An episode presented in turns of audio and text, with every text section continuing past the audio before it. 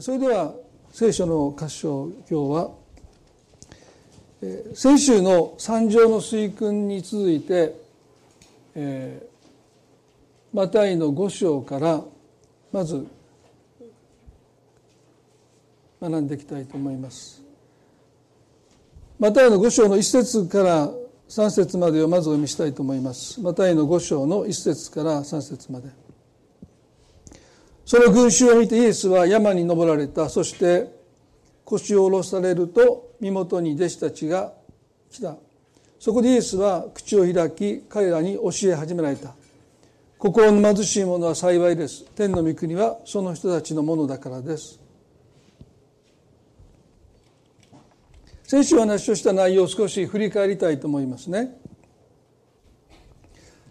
イエスは交渉外を、まあ、ガリラヤ地方で始められました。群衆を見て山に登ったとありますけれど、まあ、小高い丘に登られて腰を下ろされると弟子たちが集まってきた。ですからこの三条のあ三条の水訓というのは弟子たちに向けてイエス様が語ってくださった教えだということですね。マタイの五章から七章まで、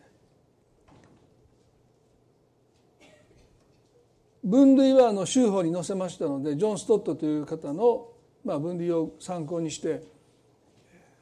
まあ整理してくださればいいと思うんですけども、ここでイエスはですね、さん節で心の貧しい者は幸いですとおっしゃった。でこの幸いというのは幸福ではないということをまずお話をしました。日本語で幸いと読むとなんとなく幸福というイメージがありますよね。心の貧しい者は幸福です。まあそんなはずないですよね。ここはもうブレスド、まあGod bless youと言いますけど、心の貧しい者は祝福されていますとおっしゃった。ですから幸福と祝福は違うということも先週お話をしましたよね。神様は私たちに幸福ではなくて祝福を与えたいと願っています。ですから一般でいうところの幸せ、幸福というものではなくて、神様の祝福、心の貧しい人は何と祝福されているんでしょうかとおっしゃった。まあ一つの意味はですね、まあ来週も話しますけど、神様の祝福あるいは恵みを受け取れるスペースが心の中にたくさんある人は多く受け取れるので、なんと祝福されているでしょうかとおっしゃった。中途半端な満足感ほど神様の恵みを私たちから遠ざけることはないと思うんですね。そこそこ幸せ、まあ日本でなかなか福音が伝わっていかないことの一つは、先週お話ししましたように救いではなくて安心を求めているということはまず一つですね。二つ目、中流階級という言葉がありましたけど、そこそこみんな幸せなんですよね。だからあるリバイバリストの人は言いましたよ。神様、ね、神様はね、暑いか冷たいかどっちかにしろとおっしゃったので、できたら冷たくこの国日本をしてください。もう経済がボロボロになって、もう災害がもう頻繁、頻繁に起こってね、もう冷たくなったら、まあ神様のことでも今ね、ルークウォームって言いますね、生ぬるいって、だからなかなかイエスさんを信じて受け入れることはできないので、もうあなたがそうおっしゃったんだからもうどっちかにしてくださいということをおっしゃったのを聞いてね、まあ僕は生温かいのも好きですからねもうその経済が破綻して災害に見舞われてもうっていうことで神様に立ち返るということではなくて、まあ本当にこの生ぬるさっていうのはまあ一つの虚しさでもありますので、まあそこそこの幸せで満足していることに目が開かれて、本当の神様の祝福を求めるようになってほしいなと、そう願いますよね。まああんまり冷たくなってほしくないです、やっぱりね。もう大変なことが日本で起これば、それはみんなも神を求めるかもしれませんけど、まあそうならないことを願いつつですね、この幸いというのは祝福なんだということ、それは心に神様の祝福を迎え入れるスペースがたくさん持っている人、それが心の貧しさって意味ですよ。まあ来週のメッセージも言ってしまいましたけど、ね、まあ、そういうことなんですよね。ですから、まあ、できた私たちも中途半端な満足で満足しないで心の貧しさを持っていたいですよね。本当に神様の祝福で私は満たされたい、そういう願いを持って生きていきたいなと、そんなふうに願います。そして天の御国はその人たちのものだからですとおっしゃった。天の御国はその人たちのものだからですというのは、一つの誤解はですね、天の御国イコール天国ではありません。天の御国イコール天国ではないということを、まず私たちは知っておかないといけないですね。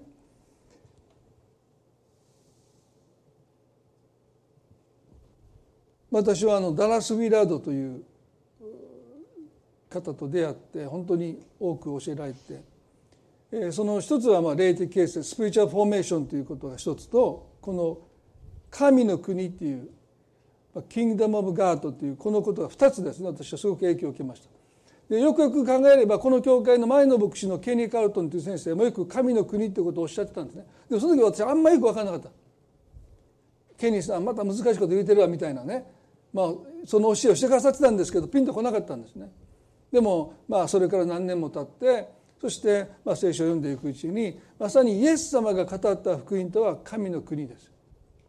天国じゃない、神の国のことをイエスは語られた。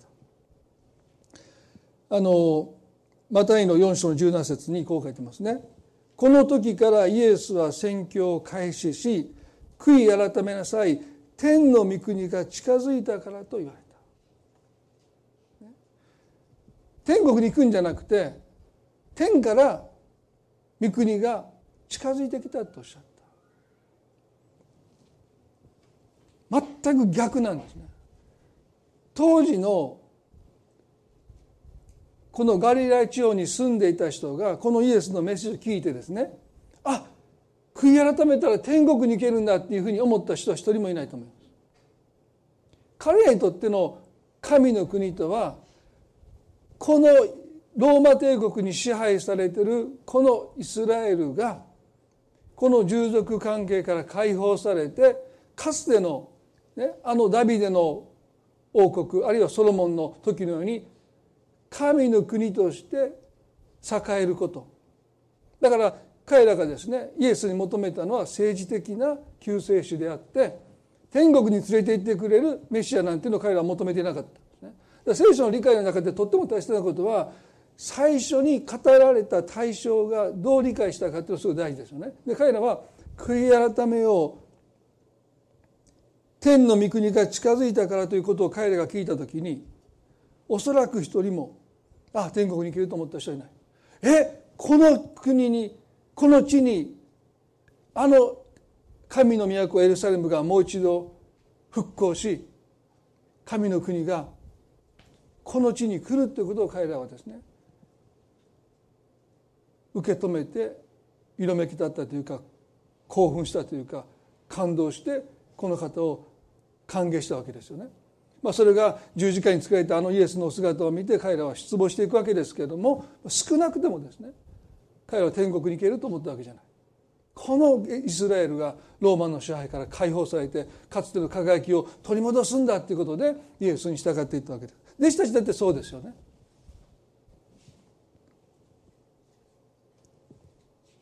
実は使徒行伝の、まあ、これが開かなくてもいいですけれども、一章の三節でもこう書いてます。イエス様が十字架にかけられて死んだ後、よみがえった後、よんじゅうにちかん弟子たちと過ごされた時にね、こう書いてます。イエスは苦しみを受けた後、よんじゅうにちの間彼らに現れて、神の国のことを語り、数多くの確かな証拠を持ってご自分が生きていることを人たちに示された。ここで神の国ということを語られたと書いています。スコット・マクナイトという方がですね、福音の再発見という本を書きました。キリスト教新聞社から出ました。数年前にすごく話題になって。でこのスコット・マクナイトというのはダース・ウィラードの弟子なんですね。で彼がまあ、これもまた エヌティー ライトという、まあ、非常に有名な、まあ、いろんな出版社からその彼の本が出てますけども、その寄せ書きというか推薦のところに書いた言葉が今修法に載ってます。ダラス・イリアドも書きましたけど エヌティー ライトも書いてるんですね。こうあります。長い間福音派と呼ばれてきた運動は実は救い派と呼ぶ方がふさわしいものであったということだ。つまりこれまでずっと福音について語ってきたつもりだったが、実際は救いにのみ集中したのであると言いました。だから福音派と言いながら実は福音を語ってこなかった。救いだけを語ってきた。だから福音の中にもちろん救いはあるんだけど、福音イコール救いじゃないんですよね。ましては個人の救いでもない。福音とはもっと大きなもの、すなわち神の国がこの地に来るということが福音です。もっと言えば天国がこの地に来るというのが聖書の福音ですね。だからそこにもちろん個人の救いも含まれているんだけども、イエスが語った福音とは御国が来ますように、御心が天で行われるように、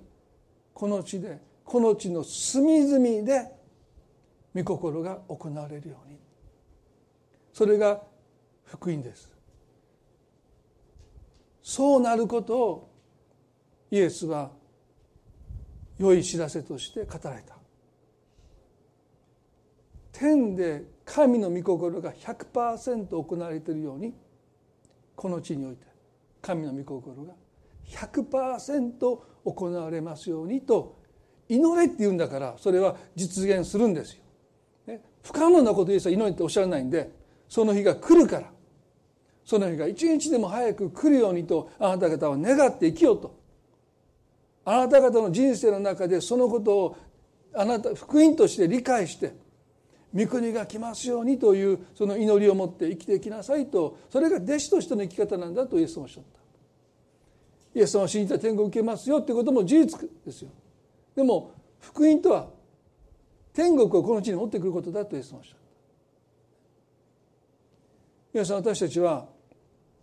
福音のイエスが語った福音の全貌ですね、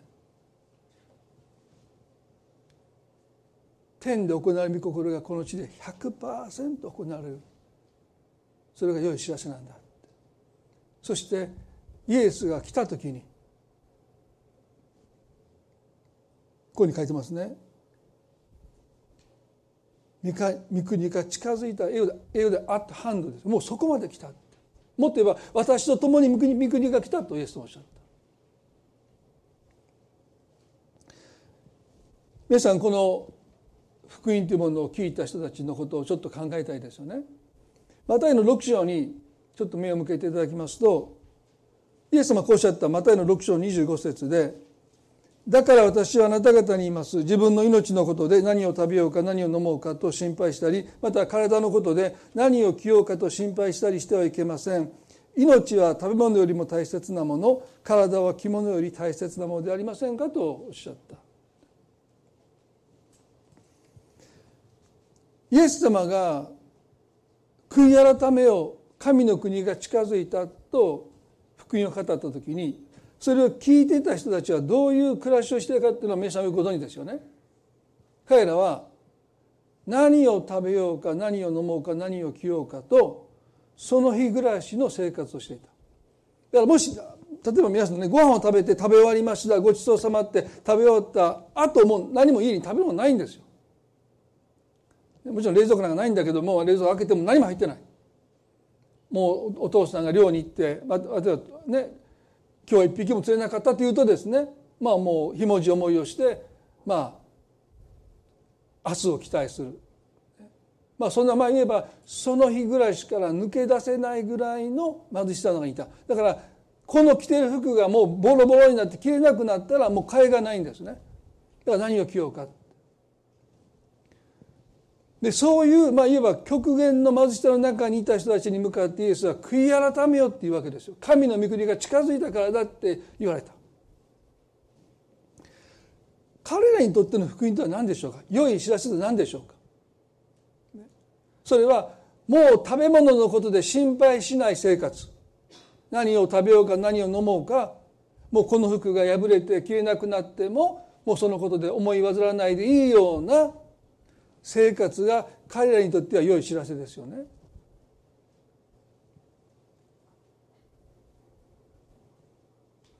彼らがイエスのこの言葉、御国が近づいたという言葉を聞いたときに、まあ今言うたらこの国の経済が立て直されて給料が倍増して、まあそういうことを日本の首相が言いましたけども、倍増して、ね、生活がもうずっと楽になって、もう日本国民全員が貧困から抜け出せて豊かな生活ができますよということを聞くようなもんですね。ああ、そういうがそういう国になっていくんだって、ああ、この方が王になってくださったら、ね、そういうことが実現していくんだと彼らは多分考えたと思うんですよね。だから彼らにとっての良い良い知らせとは、今の生活がもう少し楽になる、この貧しさから抜け出せるんだっていう、そこに希望がなければ彼らはイエスについていかないですから。だから単に道徳を語っただけならば、この極限の中にいる彼らがですね、イエスについていくはずがない。そんなことをお話を聞く余裕は私たちないって、誰がこの貧しさから私たちを救い出してくれるのか。で、彼にとっての救いとはですね、今困窮している生活からの救いです。魂が救われるとか天国に行けるかじゃなくて、誰がこの苦しい生活から私たちを救い出してくれるのか。だからイエスが御国に行った時に、あ、この方が王になってイスラエルを再興し復興してくださって生活が楽になるのかもしれないと、まあ、そんなふうな期待を抱いたわけです。皆さんね、イエス様が荒野で悪魔の誘惑を受けた時のことをですね、聖書は書いてますね。マタイのこれもよん章に書いてますけども、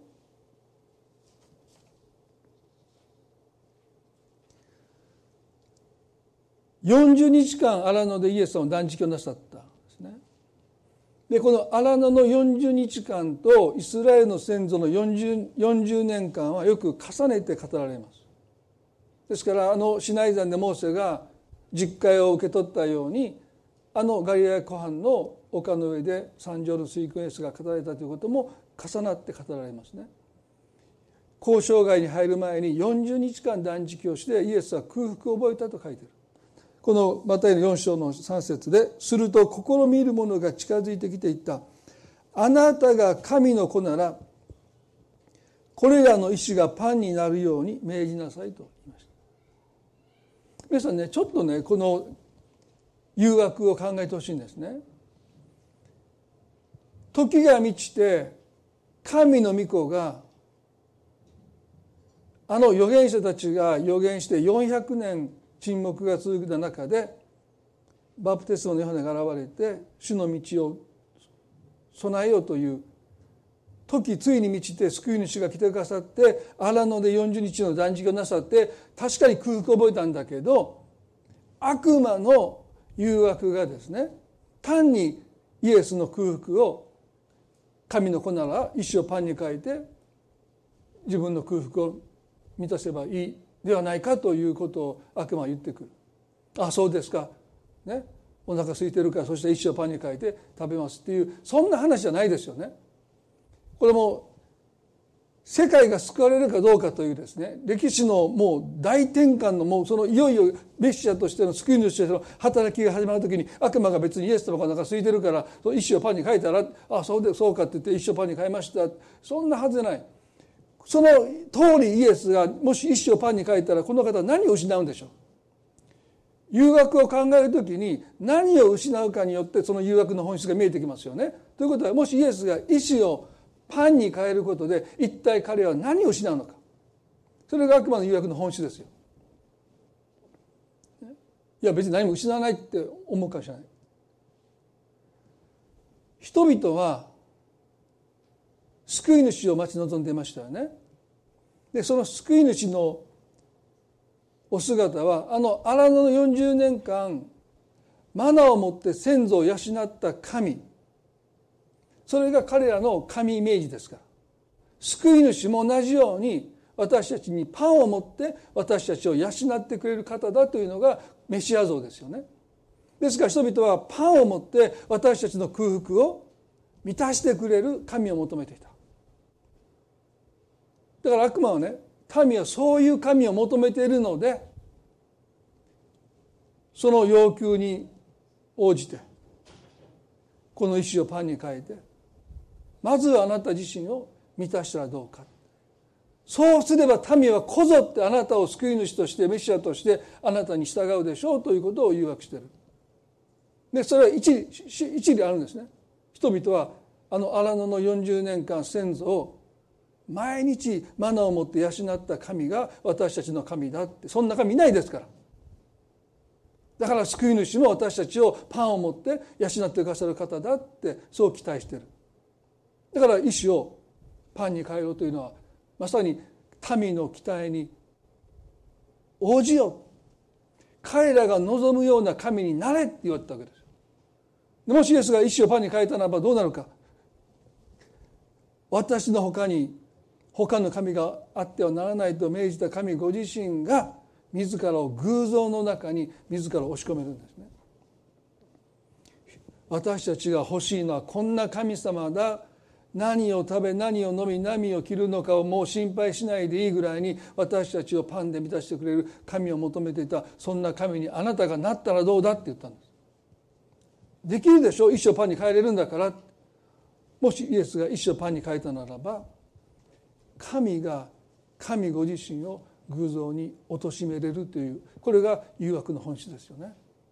ですからイエスは人はパンだけで生きるのでなく神の口から出る言葉によって一つ一つの言葉によって生きると言ってその誘惑を退けた。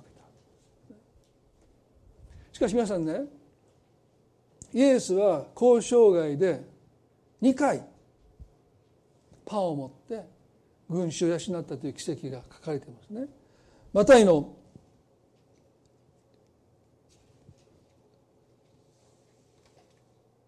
じゅうよん章の中に、マタイのじゅうよんのじゅうさんですね。イエスはこのことを聞かれると船でそこを去り自分だけで寂しいところに行かれた。すると群衆がそれを聞いてまちまちから歩いてイエスの後を追ったとあります。イエスはこのことを聞かれるとっていうのはですね、いとこのバプテスマのヨハネがヘロデ王の息子ヘロデ・アンティパスによって首をはねられて、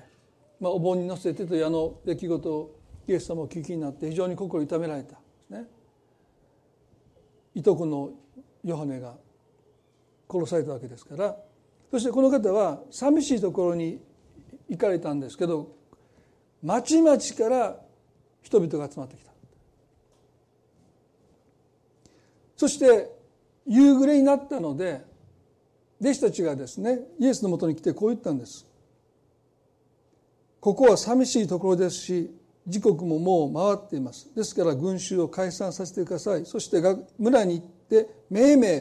食物を買うようにさせてください。じゅうよんのじゅうご節です。まあ、弟子たちは、まあ、約いちまん人の群衆が明らかに空腹感をもうその顔に出ているので、まあ、暗くなってからではもうねちょっと危ないし、もう暗くなる前に彼らをもう帰らせてくださいって、こんないちまん人の人たちの食事を調達できる場所もお店もこの辺にはないので、もう早くイエス様暗くなる前に彼らを返してくださいとお願いした。まあごくごく常識的な一つの考えですよね。それとイエスはこうおっしゃったんですね。彼らが出て出かけていく必要はありません。あなた方であの人たちに何か食べ物を食べるものをあげなさいとおっしゃっ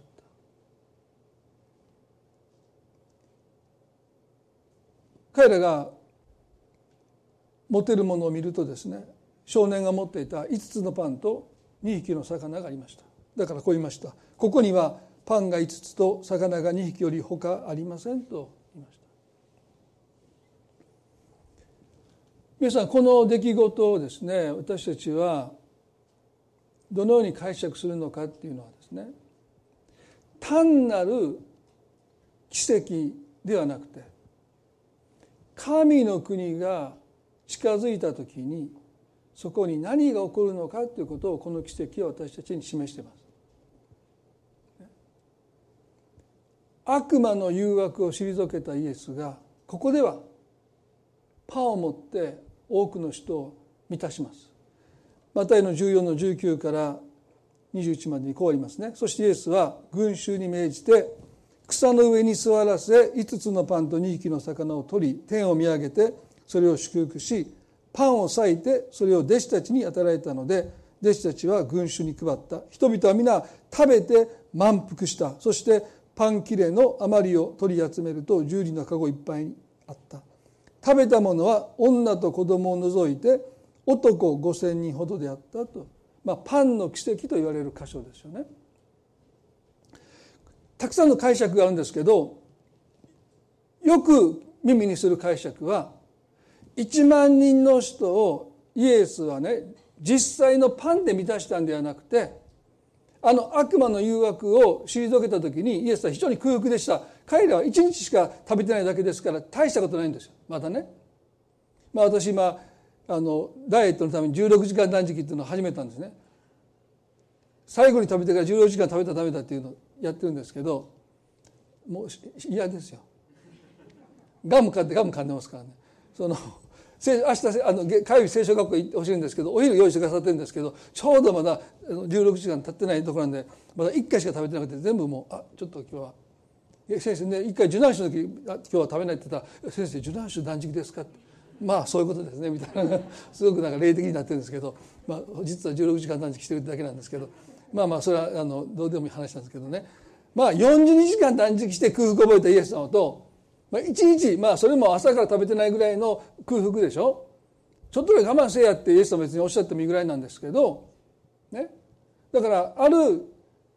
聖書解釈は、これは実際のパンではなくて神の口から出る一つずつの言葉ってイエス様もおっしゃったので、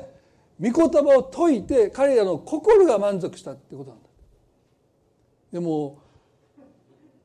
でもそう、そう思ってる人多いですよ。なんでそんないちまん人の人をなんでいつつのパンとに匹の魚でどうやって満たすことができるんですか、ね、あれは御言葉ですって。だ魚なんだろうと一応分かんないですけどね、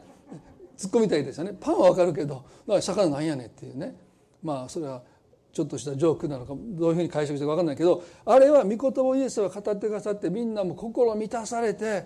なんて素晴らしい教えなんだって言って、もう心が満たされたんだっていう解釈があるんだけど、絶対そうじゃないですよ。でこの出来事はね、可能か不可能かって視点で語るんじゃないんですよ。神の国が近づいた時にそこに何が起こるか、全員満腹したって書いてるんですよ。全員が満たされたって書いてるんですよ。そして十人の籠いっぱいにパンが余ったって言うんですよ。モアザンイナフですよ。もう一人では食べきれないぐらいにパンを神が備えてくださったので、他の人に分け与えるほどにそこには豊かな祝福が描かれている。そこには一人としてひもじい人がいないんですよ。これが神の福音のメッセージでしょ。貧しい人、空腹のままひもじい思いした人が一人もいなくて、ここに書いてますように人々は皆食べて満腹したって、これが福音なんです。彼らにとってはこういう日が来ること。この方は私たちをこのあのいつつのパンとに匹の魚を持ってどうやったかわからないけど、それを祝福して祈られた後に、私たちは全員あのパンを食べてこんなに満腹したという経験は何年ぶりだろうってことでしょうね。もう記憶にないぐらいに、こんなにもう食べきれないぐらいにパンを食べたのはもう思い出せない、それぐらいの、まあいわばもう経験をしたわけですよ。それはもう神の国とパンは確かに深くつながってます。だからイエス様は許しを祈る前に日ごとの糧をお与えくださいと祈れとおっしゃった。許しというあの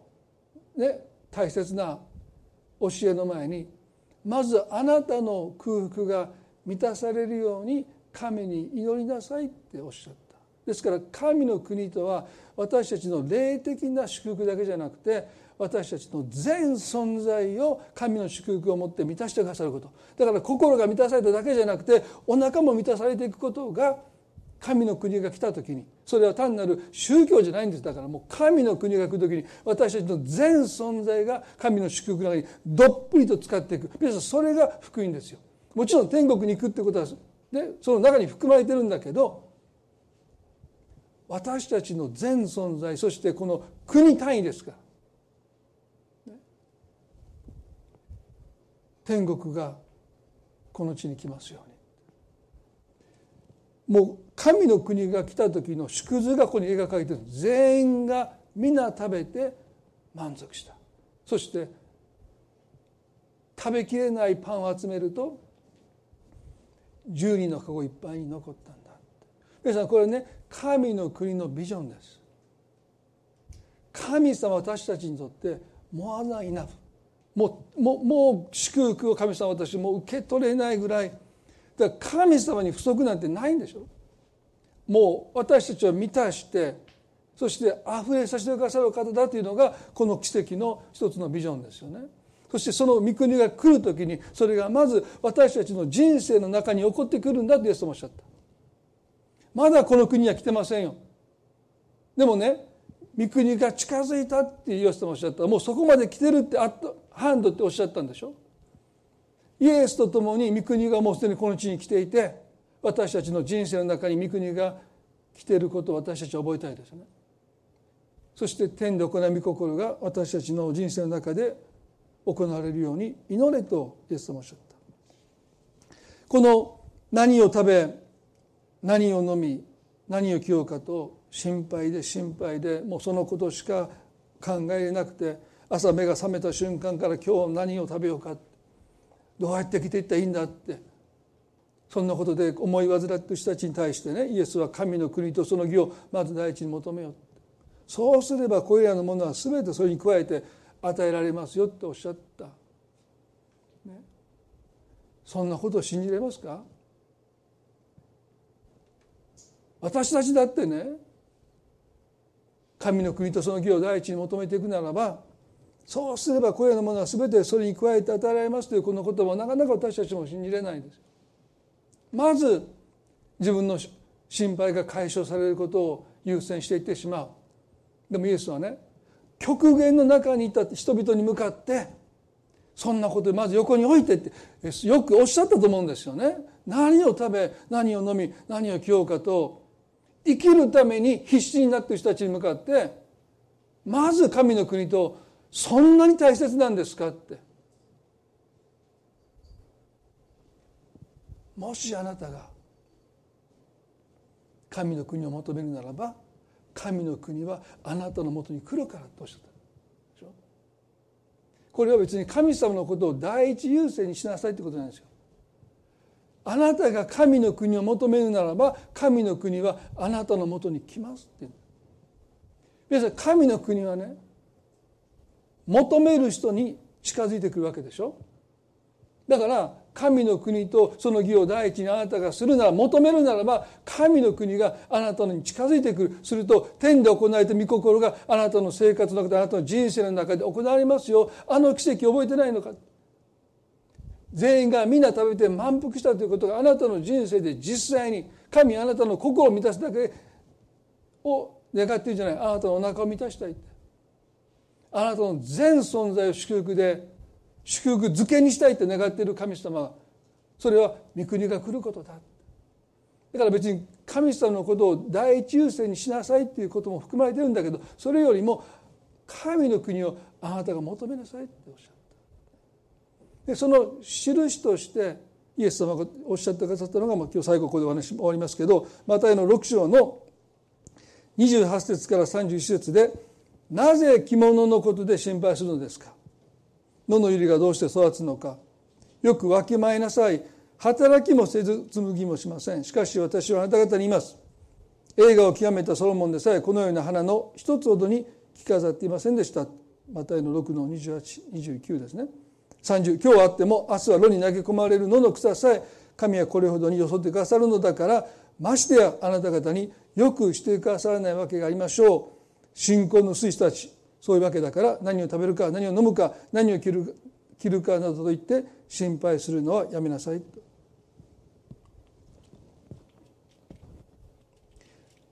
皆さんね、イエス様は神の国とその義を第一に求めなさいとおっしゃった後に、そうすればこれらのものは全てそれに加えて与えられますというこのことの約束として野の草を見なさいとおっしゃった。そんなことをおっしゃるけど私たちはね、実際今日食べ物がないんです。家族ごにん、私たちにはもう今日 何, 何を食べていいか食べ物がないんですって。あなたは神の国を求めるとおっしゃるんだけど、ね、私たちがそうあなたの言葉に従って神の御国を求めるならば、そうすればそれは全て与えられるということをおっしゃるんだけど、その約束の保証の印はどこにあるんですか。イエスはそれに対しておっしゃったのが、野の草を見なさい。明日は炉に投げ込まれる野の草さえも神は栄華を極めたソロモンよりもよそって飾っているではないか。皆さんね、イエスがおっしゃったことはね、神の国をあなたが求めるならば私があなたの面倒を見ると言った、このことの約束の印はあなたの人生の中で最も些細なこと、あなたにとってはもうどうでもいいことの中にその約束が隠れているんじゃないかとおっしゃったんですよ。すなわちね、野の草って書いてますけど、私昔ね、教会で雑草を取ってたら教会の婦人の方からね、先生それハーブですって言われてね、あの前の教会の時にですね、僕ハーブと雑草の区別がつかなかったんで誰かがハーブ植えてたんですよね。で僕その若菜がもうブチブチブチブチって取ってたら、いや先生それあのハーブですって言われて、人情ってハーブだったんですね。だからもう僕にとってハーブだろうか雑草なんてまあ見分けがつかない。であの時ね、イエスも山上の水群を聞いてる時に草の上に座ったって書いてますね。だからあそこに野の花が咲いてたわけでしょ。でも僕みたいな人がいっぱいいたわけですよ。野の花の上に座るんですよ、ね、で野の花の上に寝っ転がってへし折るわけでしょ。雑草にしか見えないから。でそんなね、この保証どこにあるんですか、私たち今日食べ物ないのにって、でも与えてくださいって言うんでどこにあるんですかって言ったら、あなたのお尻の下だってね、ちょっと立ってみて立ったらね、野の草のような花がへし折れてぺっちゃこなったわけでしょ。こんなあなたが草か雑草か見分けがつかないようなこの野の、野の草をソロモンよりも装っている私たちが、私がね、あなたをよそわずに折れるでしょうか。あなたにとってはもう全く関心外のことに私が関心を寄せているとするならば、あなたの存在に対して私が無関心で折れるでしょうかって、そうおっしゃった。このラテン語のですね、こういう表現ですね、アミノレアドマイウスっていう、まあこれそれはね、最も小さきものの中に神の保証がある。だから奇跡の中にもありますよ、偉大な働きの中にもありますよ。でも神のあなたの面倒を見るという神の保証は私たちが全く目も留めない。いやこんなことぐらいだから、あのいつつとパンとにキロの魚なんですよね。こんなもので一体何になるんでしょうかということの中に、実は神があなたをお世話するという約束が隠れている。だから小さければ小さいほど、こんな小さなものにも目を留めてくださる神様はあなたに目を留めてくださらないはずがあるでしょうかというのがイエスのいつもの訴えなんですね。だから私たちは奇跡の中に、偉大な技の中にもちろん印はありますけども、でも私たちが踏みつぶした足の裏に、座ってしまったお尻の下に、寝転んだその体の下に、押しつぶされた野の草、明日は炉に投げ込まれるような、人がその価値を満たさない、飾りにもならないような、その中に栄華を極めたソロモンよりも私は彼らを装っているじゃないか。なのにどうしてあなたを裸にしたまま夜を過ごされ、過ごさせるでしょうか。ひもじ思いをしたまま、どうして私があなたに食べ物を備えないでほっとくことはできるでしょうか。あのいつつのパンとにひきの魚がどのように祝福されていちまんにんの空腹を満たしたのか、私たちは知りません。そこにいた人たちも分からなかった。なんであのいつつのパンとにひきの魚がなくならないんだって分からないんですよ。でもね、神は神の国を求める者には、私があなたの面倒を見ると、あなたの全存在を祝福すると約束してくださっている。そしてその印はどこにあるんですか。あなたが気にも留めなかったことの中に神の働きを見るならば、偶然だって言ってもう見向きもしなかったその出来事の中に神の働きを見るならば、私にとってどうでもいいことにさえ神が関わってくださっているとするならば、私の全存在に対して神はどれだけ深い関心を持っていてくださるのか、あなた方はなぜそれがわからないのかってそうおっしゃった。皆さん、今日まず神の国と神の義を求めなさい、そうすればこれらのものは全てそれに加えて与えられます。一言お祈りしたいと思います。どうぞ目を閉じていただいて、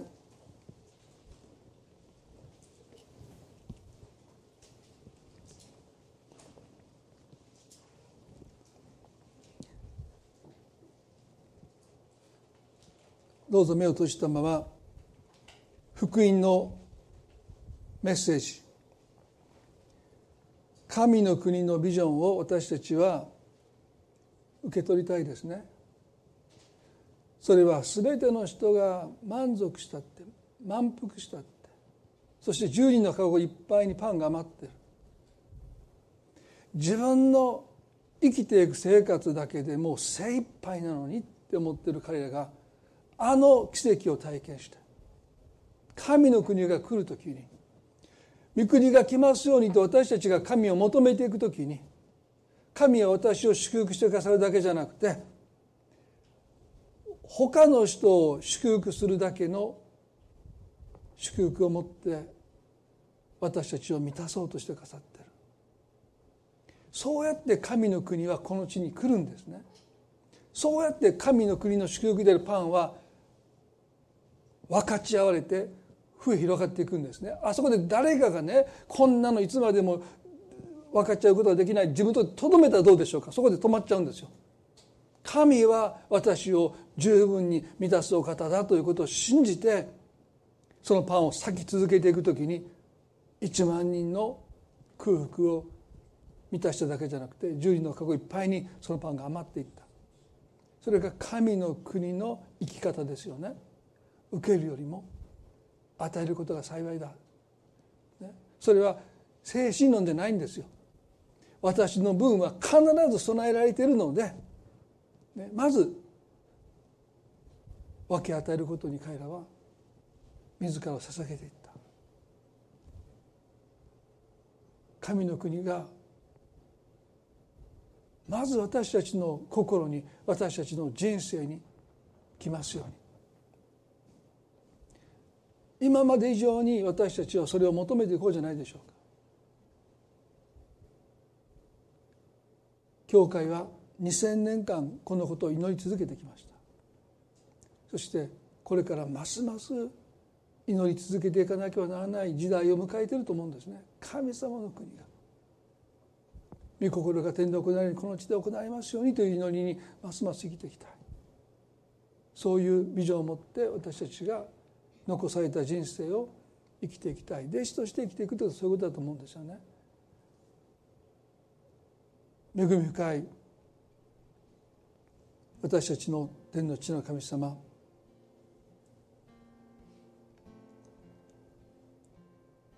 イエス様が天の御国の福音を語ったときに、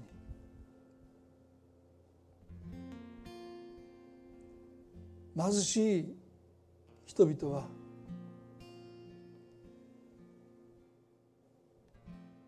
衰退したこの国が復興していくことへの希望を持ちました。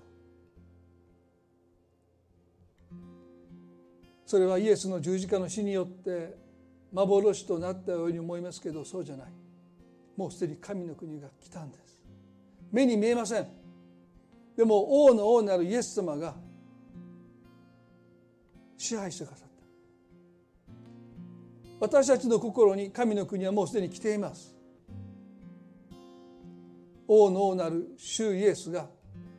私たちの心を治めてくださっている。でもまだ完全には来ていない。御心が天で行われるように私たちの中で完全には行われているとは到底言えませんけども、でも主よ、御国が来ますようにという、まず私の心に来ますようにと祈り続けていきたいと、そう願います。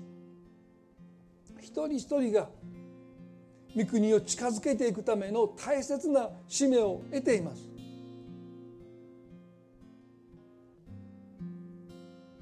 私たち一人一人は無力かもしれない。でも私たちはこの祈りを通して御国を近づけるものになれます。この日本に御国が来ますように、諦めずに祈り続けていきたいです。日本の教会が衰退していると言われています。牧師の数がどんどん減っています。進学校に生徒がもうほとんど来なくなっている状況が続いています。無牧の教会がたくさん増えています。多くのキリスト教出版社がもう働きをやめています。では神様、私たちは状況がどうであれイエスが命じたこの祈りを祈り続けていきたいです。どうか一人一人を御国を近づけるものとしてあなたが召してくださったんですから、御国が来ますように、御心が天で行われるように、この地で行われますようにと祈り続けていきたい。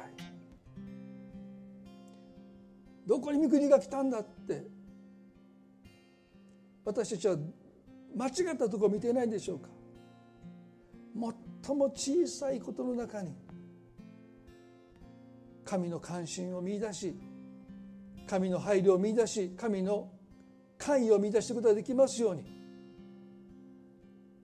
あなた方をどこを見ているんだってイエス様がおっしゃっているかのようです。空の鳥を見なさい、野の草を見なさい。あなたの生活の中であなたが目も留めなかったものに私がどれほど目を留めているのか気づきなさいとおっしゃっている。主よ、私たちの目を開いてください。どれほどあなた方、私たちに対してあなたが関心を寄せてくださっているのか、あなたの眼差しに気がつかせてください。裁きの目じゃない私たちを愛し憐れみ恵もうとする神様の眼差しが一人一人の上に注がれていることに、どうか目が開かれますように。神様、私たちに神の国のビジョンを与えください。それは救われて天国に行くこと、それをさらに広げて、さらに拡大して、救った人を神が用いて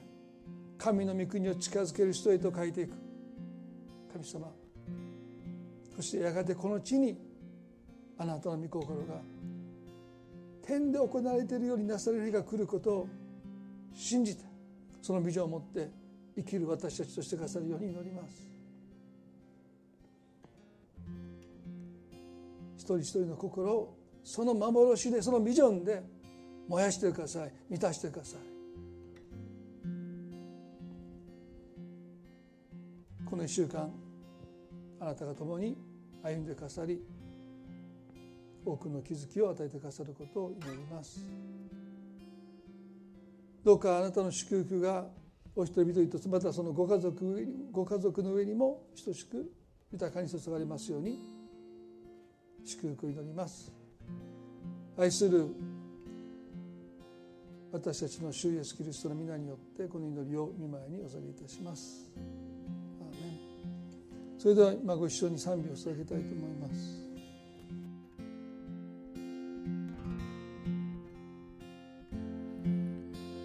主よ、私は飢え渇いて今ここに来ました。主よ、あなたに両手あげて心からあがめます。主よ、私は主よ私は飢え渇いて今ここに来ました。主よ、あなたに両手あげて心からあがめます。主よ、あなただけが私を満たしてくださる方。主よ、あなただけに賛美の歌を捧げます。主よ、私は主よ私は飢え渇いて今ここに来ました。主よ、あなたに両手あげて心からあがめます。主よ、あなただけが私を満たしてくださる方。主よ、あなただけに賛美の歌を捧げます。主よ、あなただけが主よあなただけが私を満たしてくださる方。主よ、あなただけに賛美の歌を捧げます。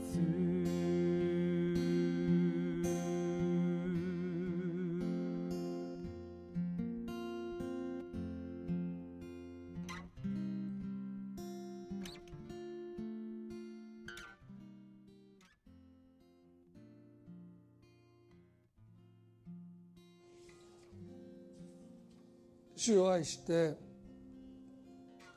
主の身元に行かれた方々はですね、私たちが想像もつかない満たしの中にいます。神によって心が ひゃくパーセント 満たされるということは私たちはこの地においては経験できないと思いますね。でも主の身元に人たちは主が彼らの満たしであって、その幸いのことをですね、私たちは心に留めつつ、この地上に生きる間は実に多くのもので自分を満たそうとしますけれども、この賛美のようにですね、ますます神様によって満たされることを求めて生きていきたいな。